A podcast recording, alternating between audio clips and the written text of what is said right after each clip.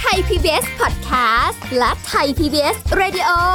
ขอเชิญทุกท่านพบกับคุณสุริพรวงศสถิตพร พร้อมด้วยทีมแพทย์และวิทยากรผู้เชี่ยวชาญในด้านต่างๆ ที่จะทำให้คุณรู้จริง รู้ลึก รู้ชัดทุกโรคภัย ในรายการโรงพยาบาล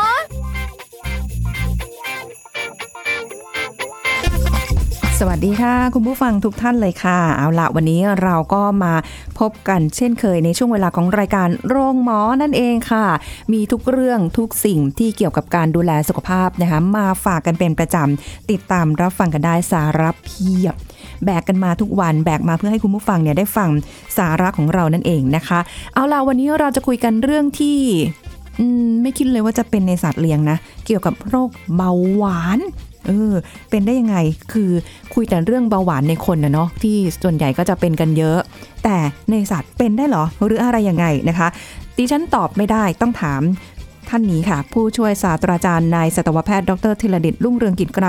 ฝ่ายประชาสัมพันธ์และส่งเสริมภาพลักษณ์องค์กร คณะสัตวแพทยศาสตร์จุฬาลงกรณ์มหาวิทยาลัยค่ะ สวัสดีค่ะอาจารย์โอมค่ะ สวัสดีครับคุณสุริพรครับ และสวัสดีครับคุณผู้ฟังทุกท่านครับ ค่ะ เจอกันมาอีกครั้งหนึ่งสำหรับในวันนี้อ้าวเกี่ยวกับเรื่องของเบาหวานครับไม่ได้ถามอาจารย์โอมาเป็นไหม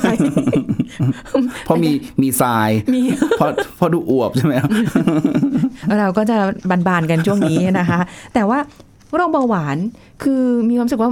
เราจะคุ้นเคยกับการที่แบบคนจะเป็นอ่าเบาหวานกันเยอะ แต่ครับในสัตว์เนี่ยไม่ไม่ค่อยคุ้นเท่าไหร่ครับเป็นด้วยเหรอคะต้องต้องเรียนเลยว่าในทั้งในสุนัขและก็แมวมีโอกาสเป็นเบาหวานนะครับ แล้วก็มีได้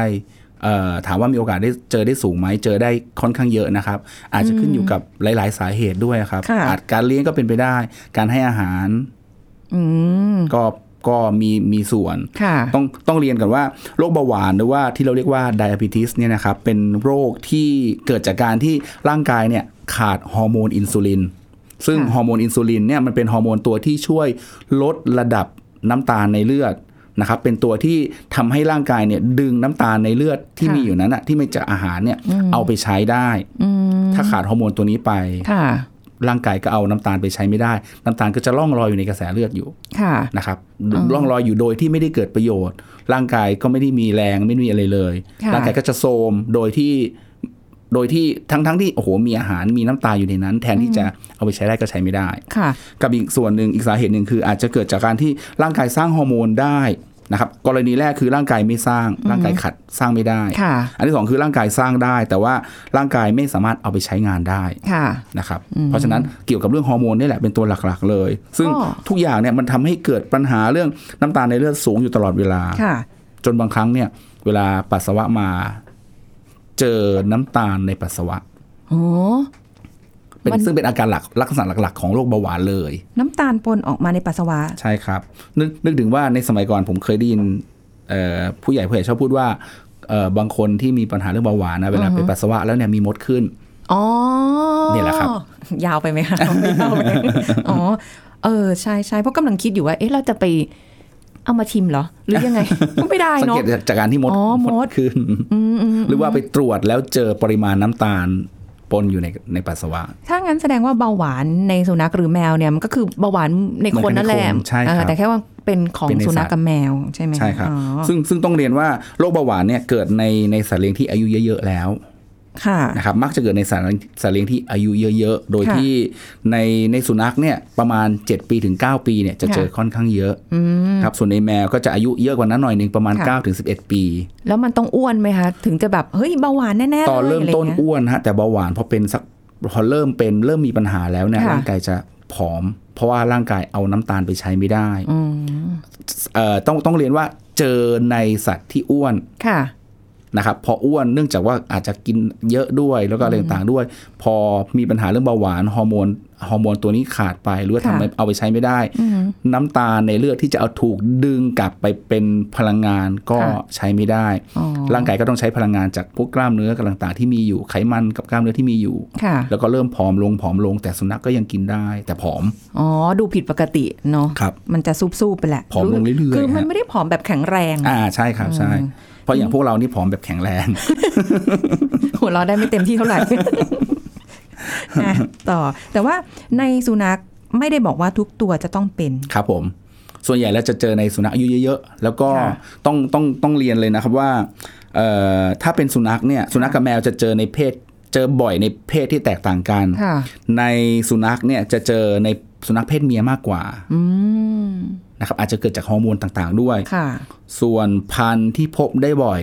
ในสุนัขก็ได้แก่พวกพุดเดิลค่ะโกลเด้นรีทรีเวอร์โอ้โหนะครับดัชชุนด์ โกลเด้นเนี่ยเจอสารพัดโรคเลย เจอทุกอย่างอ้าวจะไอความซนที่เคยได้คุยไหมเมื่อเมื่อเมื่อคราวโรคก่อนตาๆว่า เจอปัญหาเรื่องตาเรื่องแผลที่กระจกตาก็เจอ ในพันธุ์เนี่ยปัญหาเรื่องข้อข้อสะโพกหัวเข่าที่มีปัญหาก็มักจะเจอในพันธุ์นี้เหมือนกันเจอสารพัดโรคเลยหรืออาจจะเป็นเพราะว่าเลี้ยงกันเยอะ แล้วก็พอเลี้ยงกันเยอะเสร็จแล้วเนี่ยเพราะโรคบางโรคมันเป็นโรคที่ถ่ายทอดทางพันธุกรรมไปให้รุ่นลูกๆหลานๆได้เนี่ยค่ะยิ่งเลี้ยงมากเท่าไหร่ผสมเอ่อผสมบ่อยเลือดชิดกันเท่าไหร่อืมก็มีโอกาสถ่ายทอดความผิดปกติไปยังลูกหลานได้เยอะค่ะด้วยอืมแต่ว่าก็เป็นสุนัขที่แบบเขาได้แหละไร มีความเป็นมิตรกับอ่าผู้คนคนก็เลยใช่ชอบเลี้ยง ใช่ครับอืมขี้เล่นแล้วอะไรต่างใช่ๆที่ดูตัวใหญ่แต่ใจดีอะไรประมาณเนี้ยนะครับ ใช่ค่ะอืมอะอันนี้ของส่วนในสุนัขค่ะส่วนส่วนในแมวนะครับ คุณผู้ฟังครับก็คือเอ่อในสุนัขเราเจอในสุนัขเพศเมีย แต่ในแมวเนี่ยเราจะเจอบ่อยในสุนัขในแมวเพศผู้ที่ทำหมันไปแล้ว ต้องทำหมันแล้ว ส่วนใหญ่จะเจอตรงนั้นนะแมวแมวเพศผู้ที่ไม่ได้ทำหมันจะเจอปัญหาตรงนี้น้อยกว่า ค่ะ นะครับ อาจจะอาจจะเกี่ยวกับเรื่องฮอร์โมนด้วยเพราะการทำหมันแมว การทำหมันแมวกับทำหมันสุนัข ถ้าในสุนัขกับแมวตัวผู้ เราจะทำโดยการที่ตัดต้นเหตุของการสร้างน้ำเชื้อก็คือตัดอันทะออกค่ะเพื่อลดพฤติกรรมด้วย เพราะฉะนั้นอันทะเป็นส่วนที่สร้างเซลล์สืบพันธุ์แล้วก็สร้างฮอร์โมนหลาย ๆ อย่างอ๋อเพราะฉะนั้นก็มีผลเกี่ยวกับเรื่องฮอร์โมนเข้ามาเกี่ยวข้องค่ะอืมนะครับค่ะ เพราะฉะนั้นก็ ไม่ทำหมันดีกว่า กลัวเป็นเบาหวานข้อข้อดีแต่จริง ๆ ต้องเรียนว่าข้อดีของการทำหมันก็เป็นการช่วยคุมค่ะประชากรไม่ให้มันมีมากขึ้น อาจจะอาจจะมองมองในแง่อะคือดีได้อย่างหนึ่งก็จะเสียอย่างหนึ่งค่ะคือไม่ได้หมายแต่ก็ไม่ได้หมายความว่าการทำหมันทุกตัวจะเป็นเป็นเบาหวานสาเหตุให้เป็นเบาหวาน แต่เพียงแต่ว่าเท่าที่เจอเนี่ยตามรายงานที่เจอเนี่ยเอ่อแมวตัวผู้ที่ทำหมันแล้วเนี่ยจะเจอเออต้องต้องเรียนว่า เคสของเบาหวานที่เจอเนี่ยมักจะเจอในแมวเพศผู้ที่ทำหมันแล้ว มันมีแนวโน้มอะอ่าเนาะใช่ครับอืมนะคะ แต่ว่าสาเหตุหลักๆ คงจะเหมือนเราไหมคะ กินเยอะหวานหวานๆอะไรอย่างเงี้ยเอ่อตัวจริงๆแล้วตัวหลักๆนะอันนั้นคือสาการกินหวานๆอะไรต่างๆนะผมว่าน่าจะเป็นสาเหตุโน้มนำมากกว่า แต่สาเหตุหลักๆ ที่เกิดค่ะขึ้นคืออาจจะเกิดจากพันธุกรรมอ่ามีมีสายมีประวัติมีเอ่อสายตรงมาอ่าใช่มี ตัวพ่อแม่หรือว่าปู่ย่าที่เคยเป็นค่ะนะครับหรือว่าอาจจะเกิดจากความเครียด ความเครียดทำให้เกิดฮอร์โมน ตัวสเตียรอยด์ไปกดการค่ะทำงานต่างๆของอ๋อของร่างกายค่ะแล้วก็อาจจะทำให้มีความผิดปกติเกี่ยวกับตับอ่อน เพราะว่าฮอร์โมนตัวที่มีผลกับเบาหวานคือฮอร์โมนอินซูลินสร้างโดยตับอ่อนนะครับถ้าเกิดว่า มีปัญหาเรื่องตับอ่อน เช่น ตับอ่อนอักเสบ หรือว่ามีเนื้องอกที่ตับอ่อนค่ะก็มีโอกาสที่จะทำให้กระบวนการสร้างฮอร์โมนต่างๆมันผิดปกติไป ก็อาจจะเกิดสาเหตุตรงนี้ได้อ๋อนะครับค่ะความอ้วนอย่างที่อย่างที่เรียนแล้วว่าความอ้วนก็มีโอกาสเป็นสาเหตุหนึ่งที่ทำให้เกิดโรคเบาหวานได้ค่ะรวมถึงบางครั้งการได้รับยาบางตัว เช่น ยาในกลุ่มของสเตียรอยด์ค่ะนะครับที่บอกว่าเมื่อกี้ที่บอกว่าความเครียดก็มีผล เพราะความเครียดก็มีผลเกี่ยวข้องกันกับสเตียรอยด์พอพอเวลาที่เราเครียดร่างกายก็จะสร้างไอตัวสเตียรอยด์ขึ้นมา ซึ่งทำให้ระบบร่างกายมันก็รวนไปกันหมดค่ะนะครับสัตว์บางตัวที่ต้องได้รับการรักษาด้วยใช้ยากดภูมิ คือได้รับสเตียรอยด์ก็มีโอกาสที่จะเหนี่ยวนำหรือโน้มน้ำให้เกิดปัญหาเรื่องเบาหวานได้โอ้ก็จริง ๆ แล้วก็ดูเหมือนมีหลายสาเหตุเหมือนกันเนาะอ่าฮะใช่ไหมคะแล้วอย่างนี้เราจะอะสังเกตจากความอ้วนดูแบบ อุ้ย ช่วงนี้อ้วนผิดปกติอะไรอย่างนี้ ยังอื่นมีอะไรที่สังเกตอีกไหมครัคะบสุนัขอ้วนแมวอ้วนจะเจอเบาหวานได้ง่าย แต่ว่าค่ะพอพอเจอว่าเป็นปัญหาเบาหวานแล้วก็จะน้ำหนักลดลงแบบเร็วจนน่ากลัวเลยค่ะนะครับอาจจะต้องดูว่าลักษณะที่เห็นชัดๆคือ สุนัขและแมวเนี่ยจะกินน้ำมากกว่าปกติอ่าอ่ากินน้ำเยอะเลย กินค่ะน้ำอยู่เรื่อย ๆ เลย อันที่สองคือปัสสาวะบ่อยและปัสสาวะมากอืม กินน้ำเยอะปัสสาวะเยอะเออใช่บางบางทีอาจจะสับสนกันเอ๊ะเป็นเพราะกินน้ำเยอะหรือเปล่าค่ะแต่ว่าการกินน้ำเยอะโดยที่มีเหตุผล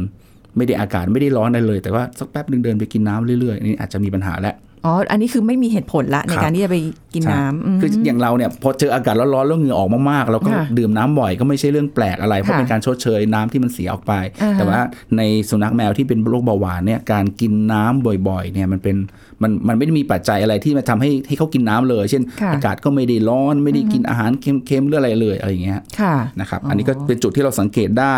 หลาย ๆ ตัวเนี่ยจะเห็นว่าเรากินอาหารเก่งกว่าปกติเลยแต่น้ำหนักตัวลด โอ้ยอยากจะเป็นแบบนั้น แต่ไม่ได้เป็นเบาหวานนะไม่ไม่ต้องเป็นเบาหวานนะ อยากน้ำหนักตัวลดได้โดยที่ใช่กินอาหารเยอะใช่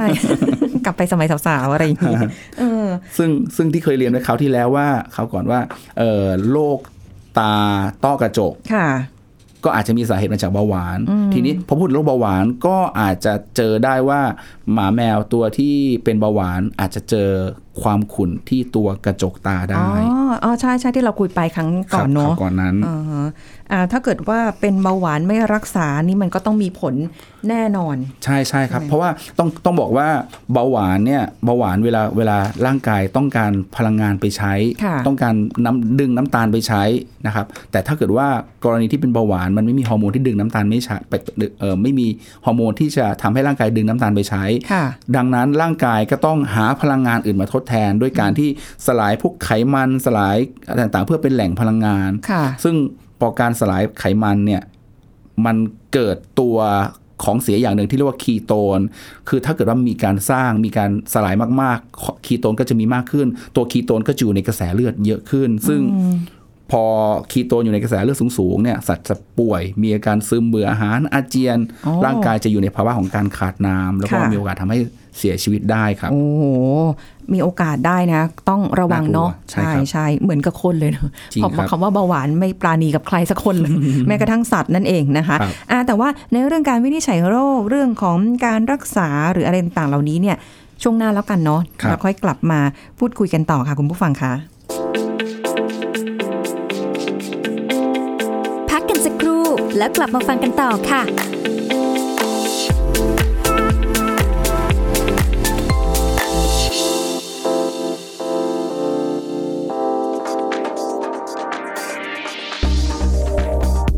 คุณผู้ฟังครับ โรคไมเกรนสามารถรักษาได้ทั้งแบบใช้ยาและไม่ใช้ยานะครับ ซึ่งการรักษาแบบไม่ใช้ยาประกอบด้วย การปรับเปลี่ยนพฤติกรรมและหลีกเลี่ยงสิ่งกระตุ้น นอกจากนี้ยังมีวิธีอื่น ๆ ที่ไม่ใช้ยาเป็นการรักษาเสริม อย่างเช่น การลดความเครียดผ่านวิธีการต่างๆ ด้วยการออกกำลังกายเพื่อเสริมสารเอนโดรฟิน หรือดนตรีบำบัดและอารมาเทอราพีซึ่งช่วยบำบัดรักษา เพิ่มความผ่อนคลายจากความเครียด ซึ่งกว่า 50%ของผู้ป่วยไมเกรนยังปรับพฤติกรรมและหลีกเลี่ยงสิ่งกระตุ้นไม่เพียงพอทำให้โรคไมเกรนกำเริบบ่อยได้ การปฏิบัติตัวที่เหมาะสมต่อไมเกรนนะครับได้แก่ ดื่มน้ำให้เพียงพอต่อวัน ซึ่งน้ำเป็นสิ่งสำคัญต่อสุขภาพนะครับหากร่างกายขาดความสมดุลของน้ำจะทำให้สมองเกิดการปรับตัวที่ผิดปกติ และปวดหัวไมเกรนได้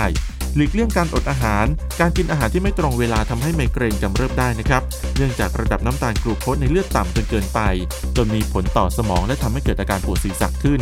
หลีกเลี่ยงการรับประทานยาแก้ปวดมากเกินไป หากรับประทานยาแก้ปวดติดต่อกันมากกว่า 3-4 วันต่อสัปดาห์ อาจจะนำไปสู่อาการปวดศีรษะ เนื่องจากการใช้ยาเกินขนาดได้นะครับ ดังนั้นหากเริ่มปวดศีรษะบ่อยๆ หรือใช้ยาแก้ปวดบ่อยขึ้น ต้องปรึกษาแพทย์ ทั้งนี้นะครับต้องพักผ่อนให้เพียงพอและเหมาะสม อาการปวดไมเกรนจะเกิดขึ้นหากผู้ป่วยไม่มีการจัดการตารางนอนให้เหมาะสม ผู้ป่วยส่วนมากอาจเข้าใจว่า โรคไมเกรนเกิดจากการนอนหลับไม่เพียงพอเท่านั้น แต่ความจริงแล้วการนอนหลับมากเกินไป เช่นเกินกว่า 8-9 ชั่วโมงก็เป็นปัจจัยทำให้เกิดโรคไมเกรนได้เช่นกันครับ หากเกิดอาการปวดไมเกรนขึ้นไม่ควรอดทนและละเลยกับอาการเหล่านั้น ให้รีบหาที่นั่งพัก ซึ่งควรเป็นที่เงียบสงบเพื่อเลี่ยงสิ่งกระตุ้น อาจใช้ผ้าชุบน้ำเย็นวางประคบบริเวณหน้าผาก กินยาแก้ปวด นอกจากนี้การนวดศีรษะก็อาจทำให้อาการบรรเทาปวดไมเกรนได้เช่นกันครับขอขอบคุณข้อมูลจากผู้ช่วยศาสตราจารย์นายแพทย์สุรัตน์ปันประเวศผู้เชี่ยวชาญโรคปวดศีรษะคณะแพทยศาสตร์ มหาวิทยาลัยเชียงใหม่ กำลังฟังรายการโรงหมอ รายการสุขภาพเพื่อคุณจากเราเอาละค่ะคุณผู้ฟังกลับมาติดตามรับฟังกันต่อนะคะ กับโรคเบาหวานในสัตว์นั่นเองนะคะไม่ว่าจะเป็นสุนัขและแมวก็มีโอกาสที่จะเสี่ยงเป็นเบาหวานได้เช่นเดียวกัน เพราะว่าก็มีสาเหตุมาจากหลากหลายอย่างนะพันธุกรรมเอ่ยความเครียดเอ่ยความผิดปกติของตับอ่อนความอ้วนก็เช่นเดียวกันนะคะ ถ้า ไม่อยากให้เป็นเดี๋ยวค่อยคุยกันตรงนี้ดีกว่า เอาเรื่องของการรักษาสมมติว่ามีสุนัขหรือแมวที่เลี้ยงอยู่เขาเป็นเบาหวานครับอ่าก็ต้องรีบพาไปรักษาครับใช่ไหมคะ ปล่อยไว้ก็ แต่ว่าบางทีไม่ทันสังเกต กว่าที่จะทราบว่าเป็นเบาหวานไงใช่ไหมใช่ฮะอ่าเพราะเพราะเพราะเพราะอย่างที่ที่เรียนไปแล้วนะครับว่า การที่จะสังเกตว่าสุนัขหรือแมวของเราเนี่ยเป็นเบาหวานค่ะอาจจะต้องดูจากอาการที่เขาแสดงออกก่อนเลย สิ่งที่ง่ายที่สุดที่เราจะดูคือดูอาการ อาการที่ที่ได้เรียนไปแล้วก็คือว่าอ่าโอเคนะ จากเดิมเนี่ยเขาก็กินอาหารปกติ แต่ตอนเนี้ยกินอาหารเยอะขึ้นค่ะแต่ว่าผอมลงอืมที่หนึ่งอันที่สองคือกินน้ำเยอะค่ะ แป๊บๆไปกินน้ำแป๊บๆไปกินน้ำทั้งทั้งๆที่ไม่ได้อากาศร้อนอะไรเลยค่ะกินน้ำบ่อย อันที่สามคือปัสสาวะบ่อยค่ะเราต้องไปนั่งแป๊บหนึ่งแล้วก็ค่ะไปฉี่เขาก็จะไปฉี่เพราะปกติสุนัขกับแมวจะฉี่เป็นประจำที่ที่ค่ะเป็นที่ คือถ้าเราสังเกตเห็นว่าเขาเดินไปห้องน้ำของเขาต้องใช้ค่ะคำว่าห้องน้ำของเขาบ่อยขึ้น แล้วก็ฉี่มากขึ้นอย่างค่ะถ้าแมวก็ดูว่าแมวจะไปที่กระบะทรายบ่อยขึ้น แล้วก็ฉี่แล้วก็ฉี่นานค่ะ โดยฉี่นานโดยที่มีปัสสาวะออกมานะครับ เพราะว่าค่ะถ้าเกิดว่าไปนั่งนานๆ โดยที่ไมมีปัสสาวะออกมา นั่นหมายถึงว่ามีปัญหาเรื่องระบบทางเดินปัสสาวะ และเช่นอาจจะมีปัญหาเรื่องกระเพาะปัสสาวะอักเสบ ท่อทางเดินปัสสาวะอักเสบหรือเป็นนิ่วอ๋อ ก็ต้องไปไปนั่งดู คืออาจจะไม่ต้องกระดาษมานั่งดูแต่ว่าถ้าเกิดเราอยู่บ้านยิ่งช่วงช่วงกักตัวเนี่ยเออช่วงพักที่ตัวผ่านมาอ่าเนี่ยเราจะมีเวลาคลุกคลีกับสัตว์เลี้ยงเรามากขึ้นค่ะเราก็จะดูแลเขาได้ได้บ่อยขึ้น แล้วก็สังเกตอะไรได้ง่ายขึ้น อ๋อ แล้วดูไหมคะว่ามีมดมา ตอมตอมเป็นสาเหตุอันเออเป็นเป็นสิ่งหนึ่งที่สามารถพอจะบอกได้ค่ะนะครับ เพราะว่าเพราะอย่างที่เรียนไปแล้วว่าเบาหวานเนี่ยมันเป็นปัญหาของการที่กรณีที่มีน้ำตาลในกระแสเลือดเยอะค่ะนะครับ แล้วก็เอาไปใช้ไม่ได้ เสร็จแล้วน้ำตาลที่มีในกระแสเลือดมากๆ มันเอ่อถูกขับออกมาบางส่วนออกมาทางปัสสาวะทำให้ปัสสาวะโดยปกติที่จะไม่ต้องไม่มีปริมาณน้ำตาลปนออกมาเลยเนี่ยมันมีน้ำตาลปนออกมาด้วยพอค่ะปนออกมาเสร็จปุ๊บพอพอ ปัสสาวะออกไป คราบที่เกิดขึ้นก็จะมีน้ำตาลอยู่ ก็เป็นแหล่งที่มดก็จะเป็นตัวช่วยดีเทคเราอ๋อแต่ถ้าบ้านเราไม่มีมดก็จะไม่เห็นนะครับไม่แล้วอาจารย์เราต้องปล่อยไว้แค่ไหนคือสมมุติว่าสังเกตมาละวันสองวันพาไปเลย หรือว่าแบบอะ สักระยะหนึ่งขอสักอ่าอาทิตย์หนึ่งอะไรอย่างเงี้ยผมครับเป็นคำถามที่ดีมาก เพราะหลาย ๆ คนอาจจะมองว่าปล่อยไว้ก่อนก็ได้ แต่ว่าในในทางในทางการแพทย์และการสัตวแพทย์จริงๆแล้วเนี่ยยิ่งเราวินิจฉัยโรคได้เร็วเท่าไหร่ เราก็จะค่ะสามารถรักษาได้หายแล้วก็เร็วขึ้นเท่านั้น อ๋ออาจารย์บอกว่าหายแสดงว่ามีโอกาสเอ่อต้องเดี๋ยวต้องใช้คำว่าว่าดีขึ้นมากกว่า เพราะว่าถ้าเกิดว่าเบาหวานที่เกิดขึ้นเกิดจากความผิดปกติของตับอ่อน เช่นตับอ่อนอักเสบ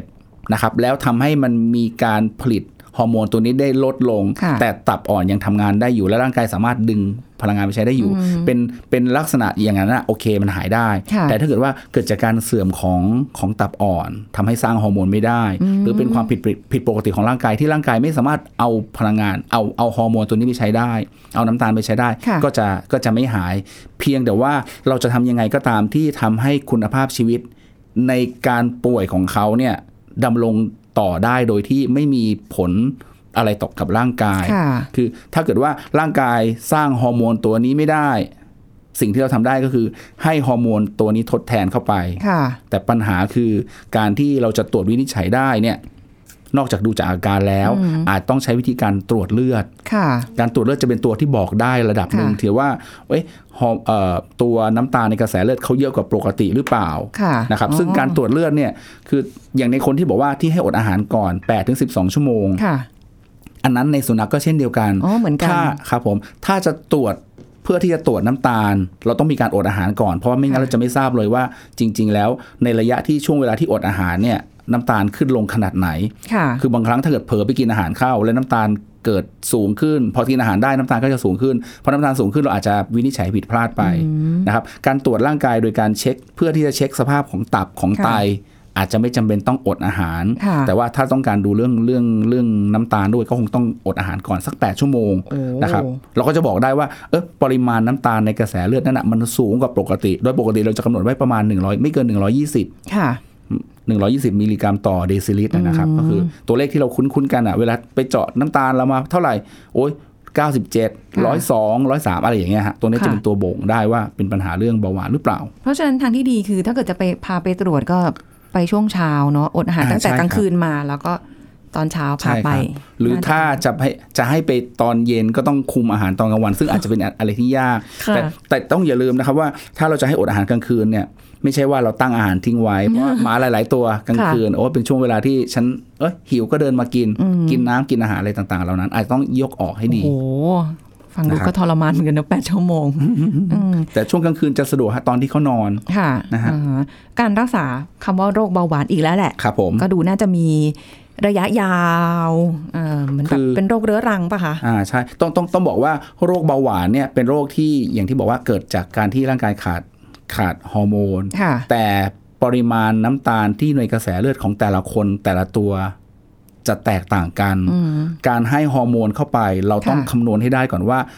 เราจะต้องให้ฮอร์โมนในปริมาณเท่าไหร่ แล้วให้วันละหนึ่งหรือสองครั้งค่ะดังนั้นเนี่ยการที่จะได้มา ซึ่งค่าของระดับน้ำตาลในเลือดที่เป็นประจำวันต้องมีการเจาะค่ะ เจาะเลือดตรวจ ซึ่งการเจาะเลือดไม่ใช่เจาะครั้งเดียวแล้วรู้ผลเลยค่ะในในโรคเบาหวานในกรณีที่ที่เราสงสัยเป็นโรคเบาหวานหรือเป็นโรคเบาหวานเนี่ยนะครับ สิ่งที่ต้องทำคือจะต้องเจาะเลือดเป็นช่วง อาจต้องใช้เวลา 1 วันเต็มค่ะเต็มสองชั่วโมงเจาะเลือดทีสองชั่วโมงเจาะเลือดทีเจาะเลือดทีหนึ่งโอ้แล้วพอดเป็นกราฟ ดูว่าระดับน้ำตาลเนี่ยมันสูงขึ้นมากน้อยแค่ไหนค่ะในช่วงไหนแล้วก็สูงระดับระดับไหนค่ะเราจะได้คำนวณได้ว่าปริมาณฮอร์โมนที่เราจะให้ฉีดจะฉีดให้เขาเนี่ย ควรจะให้แค่ไหน แล้วก็ต้องค่ะดูด้วยว่าเออมันจะอยู่ฤทธิ์ได้ระยะเวลาเท่าไหร่ค่ะนะครับบางครั้งเนี่ยถ้าถ้าถ้าถามถ้าถามไอเดียผมเนี่ยผมยังอยากให้ทำติดต่อกันสัก 2 วัน เราจะได้รู้ เพราะบางทีเนี่ยวันนี้อาจจะมีการเปลี่ยนแปลงของระดับน้ำตาลแบบนี้ แต่วันรุ่งขึ้นอาจจะอีกอีกแบบหนึง่งค่ะถ้าทำทั้ง 2 วันเนี่ยแล้วมันใกล้เคียงกันเราจะได้ยืนยันได้ว่าอันนี้เป็นลักษณะปกติของเขา เราจะได้คำนวณได้ว่าเอ๊ะ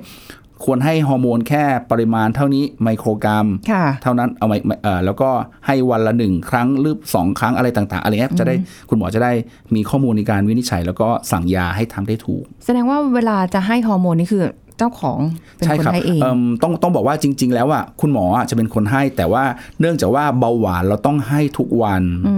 มอาจจะเป็นวันละหนึ่งถึงสองครั้ง เพราะฉะนั้นเนี่ยถ้าจะพาสุนัขมาที่คลินิกเพื่อมาให้คุณหมอก็ไม่สะดวกฉีดยาให้ก็อาจจะลำบากยกเว้นบ้านอยู่ติดคลินิกอันนั้นก็ว่าไป หรือว่ามีลูกเป็นสัตวแพทย์อยู่เออเนาะ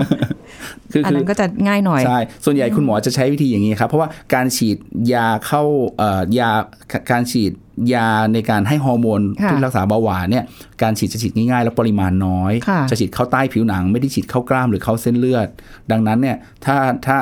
มีการแนะนำเจ้าของให้เจ้าของดูตาม แล้วก็ทำตามได้ ก็จะเป็นอะไรที่สะดวกสำหรับตัวสุนัขตัวเจ้าของและตัวคุณหมอด้วยค่ะอืมนะครับถ้างั้นเอางี้ไม่อยากให้เป็นฟังดูแล้วขั้นตอนเยอะยุ่งฮะยากแล้วก็แบบมันก็ระยะยาวเอาเราแบบควบคุมจำกัดอะไรเลยได้ไหมอ่าอะครับคือคือจริงๆจริงๆแล้วเนี่ยเอ่อ ถ้ามันเกิดจากความผิดปกติของร่างกาย มันอาจจะแก้จะป้องกันอะไรไม่ได้ค่ะแต่ว่าสาเหตุอันหนึ่งที่เราที่มันโน้มนำที่ให้เกิดก็คือความอ้วน แล้วก็การได้รับอาหารที่มีมีแป้งมีน้ำตาล เยอะๆมาโดยตลอดอะไรอย่างเงี้ยซึ่งถ้าเราทำได้เราก็อาจจะต้องมีการให้กินอาหารที่ที่ไม่เน้นบางทีเราอาจเราชอบชอบกินของหวานๆค่ะแล้วก็ให้ ลูกของเราแบ่งใช้คำว่าลูกของเรากินไปด้วย อันนั้นเขาก็จะได้รับปริมาณน้ำตาลในปริมาณสูงค่ะต่อเนื่องต่อเนื่องกันมานะครับ ทีนี้สิ่งที่ทำได้ก็คือว่าเอ่อให้กินน่ะได้ แต่ว่าคุมเรื่องปริมาณอืมไม่ไม่ได้เยอะเกินไป แล้วแล้วก็อาหารคือคือกรณีถ้าเกิดว่าสุนัขที่มีปัญหาเรื่องเบาหวานอยู่แล้วเนี่ยค่ะการให้ยาอย่างเดียวมันไม่เพียงพอด้วยค่ะมันต้องมีการควบคุมเรื่องอาหารด้วย อาหารที่เหมาะสมสำหรับ สุนัขหรือแมวที่เป็นโรคเบาหวานคืออาหารที่มีแป้งมีคาร์โบไฮเดรตมีแป้งมีน้ำตาลน้อยค่ะๆแล้วก็มีมีตัวเยื่อใยอาหาร มีไฟเบอร์มีกากอาหารสูงอืม ซึ่งบางทีอาจจะไม่สะดวกในการที่มานั่งปรุงเตรียมนู่นเตรียมนี่ฮะค่ะเดี๋ยวนี้จะมีมีอาหารที่ใช้ในการรักษาโรค มีโภชนะบำบัดค่ะซึ่งทำเป็นคอมเมอร์เชียลอยู่แล้ว มีทั้งเป็นเม็ดเป็นกระป๋อง ก็เป็นการสะดวกที่เราก็ไม่ยุ่งยากสำหรับตัวเรา แล้วก็ค่ะเขาก็ได้รับอาหารที่มีคุณภาพเพียงพอต่อการป้องกันไม่ให้อาการของเบาหวานมันรุนแรงมากขึ้น อ๋อ อันนี้ก็คือใช้เรื่องของโภชนะใช่ครับบำบัดโภชนะบำบัดอืมครับของของในในสัตว์นั่นเองได้ครับผมก็จะแบบ เออแต่ว่าจริงๆ ทั้งหมดทั้งมวลเนี่ยมันก็ต้องสังเกตเนาะฮะจุดเริ่มต้นเลยอะของการที่จะรักษาการดูแล อยู่ที่ตัวเราแหละครับ อยู่ที่เจ้าของต้องอาศัย เพราะสัตว์เลี้ยงเขาบอกเราไม่ได้ เจ้าของเนี่ยจะเป็นคนสังเกตดูค่ะจากอาการที่พูดถึงว่าเออเป็นยังไงบ้าง การคุกคลีของสมาชิกคนหนึ่งในบ้านต้องบอกค่ะสุนัขกับแมวก็เป็นสัตว์เลี้ยงก็เป็นสมาชิกคนหนึ่งในบ้าน ไม่ใช่ตัวหนึ่งในบ้านแล้วเดี๋ยวนี้ค่ะอย่างที่บอกว่าบางบางทีก็มานอนเตียงเดียวกับเราเลี้ยงเนี่ยเป็แหนละลูกเลยล่ะเหมือนลูกเลยออไปไหนก็ไปด้วยขึ้นรถค่ะไปด้วยกันนั่งรถเที่ยวด้วยกันตลอดอะไรอย่างเงี้ยค่ะนะครับก็ก็อาศัยการสังเกตแล้วก็ดูแลว่าว่ามีอะไรที่ผิดปกติหรือเปล่า หรือมีอาการที่มีโอกาสที่จะสอบไปไปยังเอ่อ โรคต่างๆเหล่านั้นค่ะได้หรือเปล่าอืมอันนี้คือการสังเกตของเจ้าของ เชื่อว่าคนที่เลี้ยงเนี่ยก็ต้องสังเกตอยู่แล้วแหละอะไรครับที่ผิดปกติไม่ต้องรอนานครับหรือว่าแบบเอ๊ะเดี๋ยวขอดูก่อนหรืออะไรยังไง พอเห็นผิดปกติสักวันสองวันนี้ก็ไปครับยิ่งเจอเร็ว ก็ยิ่งรักษาหายได้ เร็วด้ครัวยผมนะคะก็ก็ต้องฝากฝากไปยังยังคุณผู้ฟังที่อืมที่เลี้ยงสัตว์เลี้ยงนะครับ ว่าค่ะกรณีที่โรคเบาหวานเนี่ยก็คงต้องสังเกตอาการนิดนึงค่ะว่า เอ๊ะเขากินอาหาร มีการกินอาหารมากผิดปกติแต่ตัวผอมหรือเปล่าค่ะกินน้ำเยอะกว่าปกติไหมอ่าฮะมีการปัสสาวะเยอะแล้วก็มากกว่าปกติหรือเปล่าค่ะหรือว่าอาจจะสังเกตเห็นว่าตัวปัสสาวะที่ที่ที่เลอะตรงนั้นอะมีมีมีมดมาอืมตอมหรือเปล่า แต่ว่าค่ะไอ้ตรงที่มีมดมาตอมอาจจะไม่ใช่ไม่ใช่ประเด็นหลักนะอาการอาการเราเนี่ยที่พูดถึงเนี่ยคงต้องต้องดูนิดนึงอืมกินน้ำมาก ปัสสาวะมากปัสสาวะค่ะบ่อยอะไรอย่างเงี้ยนะครับ ดูแล้วมันไม่ได้สมเหตุสมผลในการที่เขาจะกินเยอะแต่ผอมครับแล้วก็กินน้ำบ่อยๆทั้งที่ไม่ใช่หน้าร้อนใช่ครับหรือว่าหิวน้ำจัดๆนั่นเองนะคะปรึกษาอันนี้คุณหมอเลย ใช่คือข้อสังเกตนะคะ เพราะฉะนั้นก็อย่านิ่งนอนใจนะคะไหนๆก็จะเลี้ยงเขาแล้วก็ต้องดูแลอย่างดีที่สุดใช่ครับนะคะถือว่าเป็นคนหนึ่งในบ้านเรา ใช่อยู่ดีกินดีกว่าเราด้วยนะคะ วันนี้ต้องขอบคุณอาจารย์โอมค่ะ ที่มาให้ความรู้กับเราในวันนี้ด้วยเช่นเดียวกันขอบคุณค่ะอาจาขอบรคุย์ณครับสวัสดีค่ะสวัสดีครับ เอาละค่ะคุณผู้ฟังคะฟังกันไปฟังกันมาก็เป็นแนวทางสำหรับในการดูแลสุขภาพสัตว์เลี้ยงของเรานะคะเป็นประโยชน์มากๆเลย ยังไงก็ติดตามรับฟังรายการโรงหมอของเรากันได้นะคะ วันนี้หมดเวลาแล้วสุริพรลาไปก่อนนะคะ ดูแลสุขภาพกันด้วย สวัสดีค่ะ แชร์ พูด บอกต่อ กับรายการโรงหมอได้ทุกช่องทางออนไลน์ เว็บไซต์ www.thaipbspodcast.com แอปพลิเคชัน Thai PBS Radio Facebook Twitter Instagram Thai PBS Podcast และฟังได้มากขึ้นกับพอดแคสต์โรงหมอ ที่ Apple, Google, Spotify, SoundCloud และ Podbean ทุกเรื่องทุกโรคบอกรายการโรงหมอ